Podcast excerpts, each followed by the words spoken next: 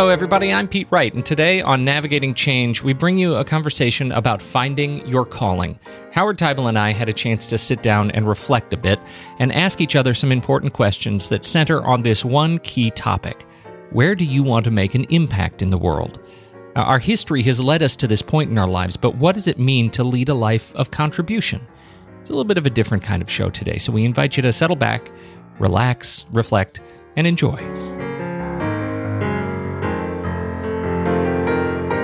Welcome to Navigating Change, the podcast from Howard's back porch. Nice. The podcast with Pete Wright, all the way from Portland, Oregon. That's right. That's right. New York State at the Chautauqua Institution with me. How is uh, how is your Chautauqua season so far? This is sort of a perennial thing that we do here, talking about uh, Chautauqua from Chautauqua. couple of amazing lectures. What have you learned? Oh, George Kembel. Yeah, design thinking, George Kembel, Ready? president of the D School. I say one, you say two, I say three, you say That's- one. that was an amazing way of showing failure. Do you want to describe it? Uh, Just take a minute. It's your big learning from Chautauqua this right. year. You that people deserve to know. So basically, he had people. He, he modeled this with his son on stage. George Kembel is the one of the executive directors of, of uh, the D School at Stanford, and uh, he said, you know, one of the things we have to get more comfortable with is the, this idea of failure. So he had his partner up, stand up, and all you do is you say one, your partner says two, you say three, then your partner says one, then you say two, and you accelerate this, and you end up messing up A lot. a lot. And then he had us stop and he had us reflect on what the experience was like messing up. The first thing they said was they would laugh, like this Right. emotional release of laughter, followed by this sense awareness of embarrassment. And he talked about in all the times he's done this, years over years and years, no matter what culture it is, people's bodies even turn away from each other. It's like there's this sense of, oh my God, I just failed he had us then do it again after pointing this out and it was snap two then you say three then the then the other person snaps So the one is supplanted by a snap, replaced. by a snap. and what was amazing about the second time through is that now that we were aware that we have this tendency towards negativity around failure, it was so much easier because he also had us, if we failed, he had us like raise our hands in jubilation. Mm-hmm. and say ta-da, Ta-da! And I was so much more effective with my partner the second time through. Once we could It was more it. fun. Yep. Basically, it's the fact that this idea of failure is so ingrained in us. This like avoidance of failure. Who, who were you doing it with? Was it another stranger in the that was sitting Complete to stranger Complete who basically, stranger. when we were done, she just she left immediately. Like she didn't want to be. She was. I think she was afraid of doing another exercise with me in particular. I can relate to that.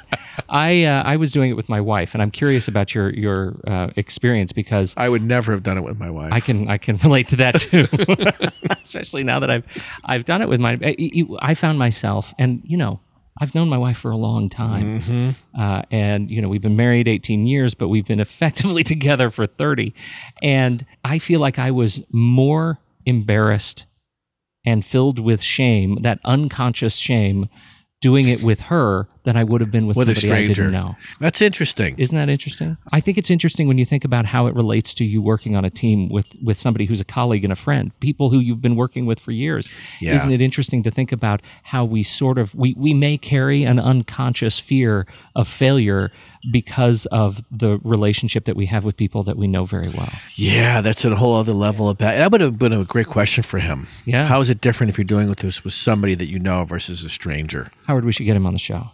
Let's table this for now. I've already We're gonna talk with put the word out. He's a fantastic All right. individual. I hope to see him here. We're got, we've got a little bit of a different kind of podcast today. We uh, we're we're talking about uh, callings.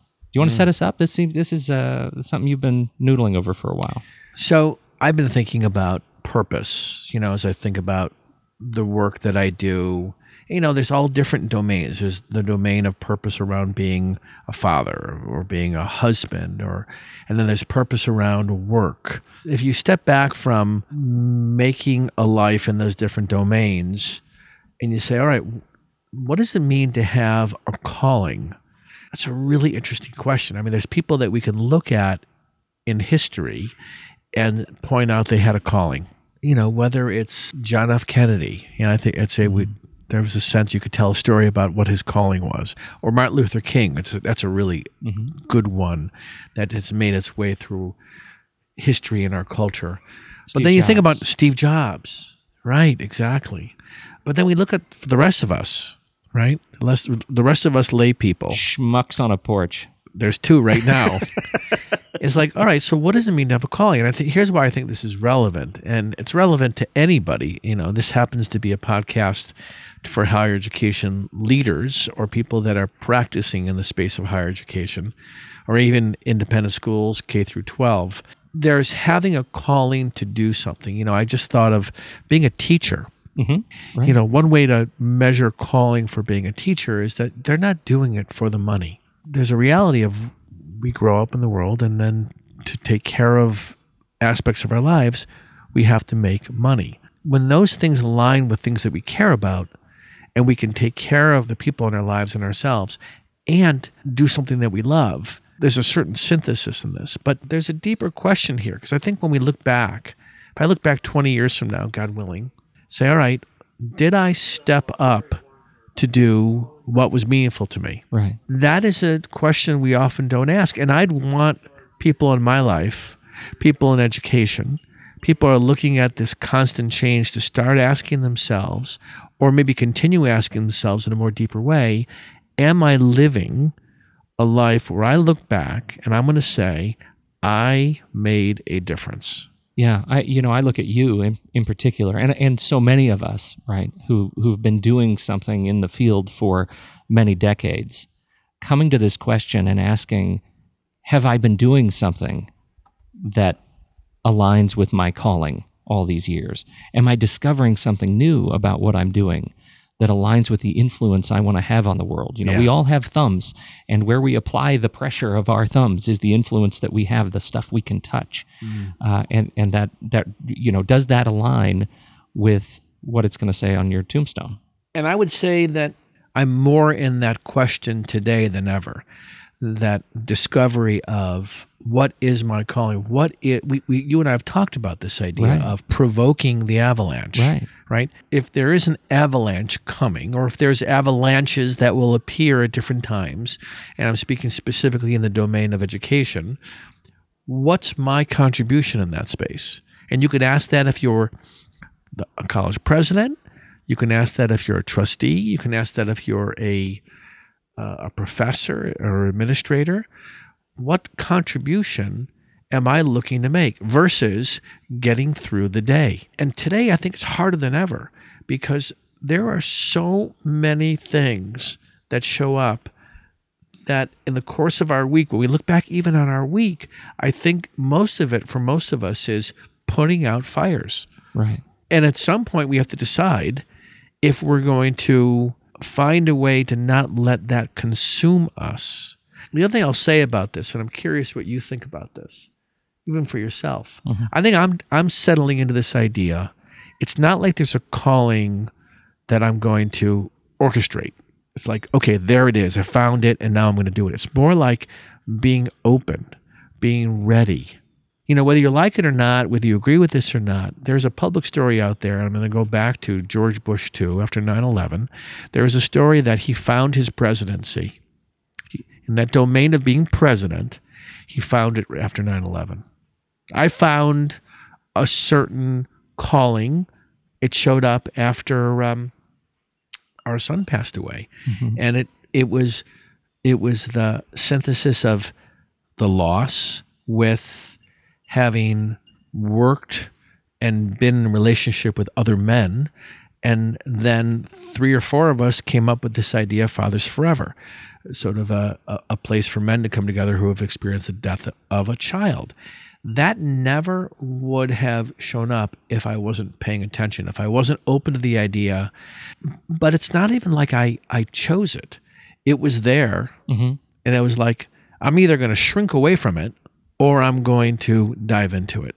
How how does your your experience and we'll say your active choice to jump into it, how does does your experience there align with what you see sort of forming as your your calling as you think about this stuff as you you sort of pour yourself introspectively into this question of of calling with the work you do in in higher ed and the work you do to um, you know support your family and your kids like how how do how are these things coming together for you fathers forever eh, you know on the surface it's a very different kind of organization than going in and working with institutions of higher Oh, it's education completely different. Right. Yeah. so so how do those things align having this awareness of this idea of a purpose or a calling or whatever you want to call it mm-hmm. is present. Yeah, I- yeah, one way I could say it's in the background, and what I'm what I'm doing is I'm choosing to put it in the foreground. And I think if I was in a group having this conversation, it's a pretty compelling question, right? If I say to you, Pete, what's your calling? You have to have a pause on that one, right? yeah And I would imagine if you talk to somebody who has a public calling, they might spew the thing that they have been investing in. It's a different kind of question. But I think it is a foundational question. You know, sometimes it shows up as I'll work with a college president and they know that they've got another three years. And I'll say to them, So when you look back 10 years from now, what do you want people to be able to say? And that's sometimes called legacy, right? Mhm. And that's it. You know, some for some, and this is my experience at the Chautauqua Institution, the presidents, the new presidents here, he's been on the job for six months and the um, previous president towards the end, it was like the amphitheater. The new amphitheater was something that he wanted to be able to say that on his watch, he did what he could to shepherd that thing in. right Right? He can look back and say that he made that happen. Calling is even bigger than that. See, those are things you do. Yeah, the thing that sticks in my head around calling is that you see something in the world that you acknowledge needs fixing in some way, shape, or form. And a calling is a deep seated belief that you're the person who has a mm. responsibility to change it. Mm. Many of us see things in the world that we acknowledge need fixing.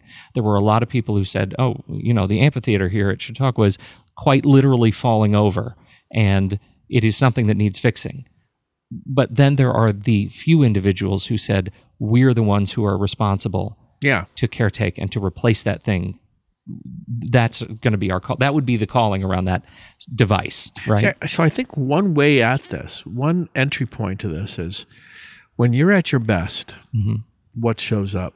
are you asking me now or are we just talking about it So when you're at your best, when you're at your best, and let's let's keep it in the domain of work.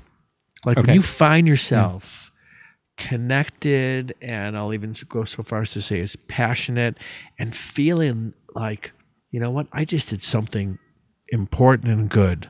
yeah What is that? well uh, you know i my uh, my last full-time corporate gig uh, i was a director of public relations of a big company and and uh, i i found myself in a space of losing connection to the stories we were trying to tell, whether it's in the media or you know, it was a uh, it was a higher ed institution, and so it was a uh, but it was a for profit, and so you know, I found myself getting more and more corporate distance from the people we were most directly impacting, right, the students in the classroom, the classroom experience. So I quit.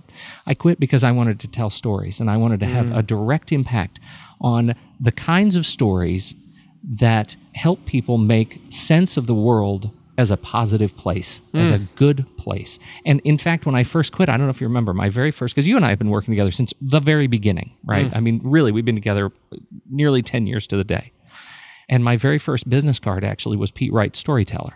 And- Right. And I'm, I, I am, you know, over the years it's evolved and I've, uh, you know, I, but, but I feel like storyteller is a moniker that has served me better than just about anything else. And in the context of this conversation of calling, you know, I, if, for example, I just did this this um, a, a short film uh, that I shared with you uh, Yeah, on a young man who, um, uh, you know, who has who lives with autism and Down syndrome, and and uh, the impact that he has made on my life. When I when you ask him when I'm at my best, it is telling his story to people who believe that you know life is exhausting and hard and the world is exhausting and hard and if there is one message that you can walk away from you know seeing a story uh, like like this one that lets you that lets you remember you know we've all got it pretty good and we all have a footprint that we leave behind us Perspective. yeah. When I'm at my best, it's telling stories that help people make sense of the world as a good place. And and I feel like we need that. And and so here's the thing right now that is that's why this definition of calling had such an impact on me because here we are right now where there are people who believe that this world we live in is a complete disaster, right? It's a dumpster fire. And you know what? You look around and you see these stories of people all over the world who are making it better, who are putting out dumpster fires. So and where are that's we putting important. it? Yeah. So I, that's the thing that I'm taking responsibility in my small way. It's like, and I can see now with with that example that if you're not fighting against that with what are the stories that inspire us? yeah. The story that's almost like this wave that just keeps coming is what's wrong with the world. Right. Go ahead and swipe LinkedIn. Go ahead and swipe up on Facebook and And if you come from yeah. another country to America, oh yeah. you have an appreciation for what this country is. At the same time, if you're somebody that looks at what's going wrong with America, Mm-hmm. your whole frame is going to be looking for um, the negativity. And if if we're going to put ourselves in that kind of positive mood, it it does live in kind of those kind of powerful storytelling. And, and and it comes back, you know, to bring it back to higher education. There is a narrative that we've talked about a number of times in the media around the failing higher ed system. It is not sustainable the way it is. It is, you know, we're burning down our institutions and our, you know, our uh, our our dear friend uh, Bryan Alexander, who coined the Queen Sacrifice. His blog is just full of of these stories, these really genuinely tragic stories. Yeah, dystopian worlds. Yeah. And he's he has multiple levels of. He- I love that he'll give us a dystopia. He goes, "Oh, that's not even my bad one. Yeah, I got four or five layers right. much Right. worse than that." and and I would say and I get despair from just his his superficial stories. well, I and I have to say because because we we do uh, love Bryan. He's he's great. He's also you know he's also able to pivot that into uh, uh, stories of great opportunity. Oh, in, yeah. in the education Absolutely. economy ahead. This is just you know we're we we can get mired in change, uh, and if you're a glass half empty person, it's pretty easy to get mired in change. So what what is it uh, that's our responsibility as Yeah. leaders in higher education, whether you're faculty, staff, administration, um, you know, to to try to make sense of the world as a positive Yeah. place for growth. How well, do we grow? Oh, well, see, what's So, interesting anyway. is it's it's so easy, and it seems in education, to put a story around that it's not as bad as people are saying. That's different from let's have a candid conversation about what's going on. Yeah, and different come from things a don't pla- need to be fixed. Right, Right. but come from a place of possibilities. Yeah. Like, what does it mean that if we put our heads together and we have the tough conversations around tenure, around enrollment, around the cost of education, around civil discourse, around diversity? These are all things that are present for us. And I agree with you. There is a lot of good work happening out there.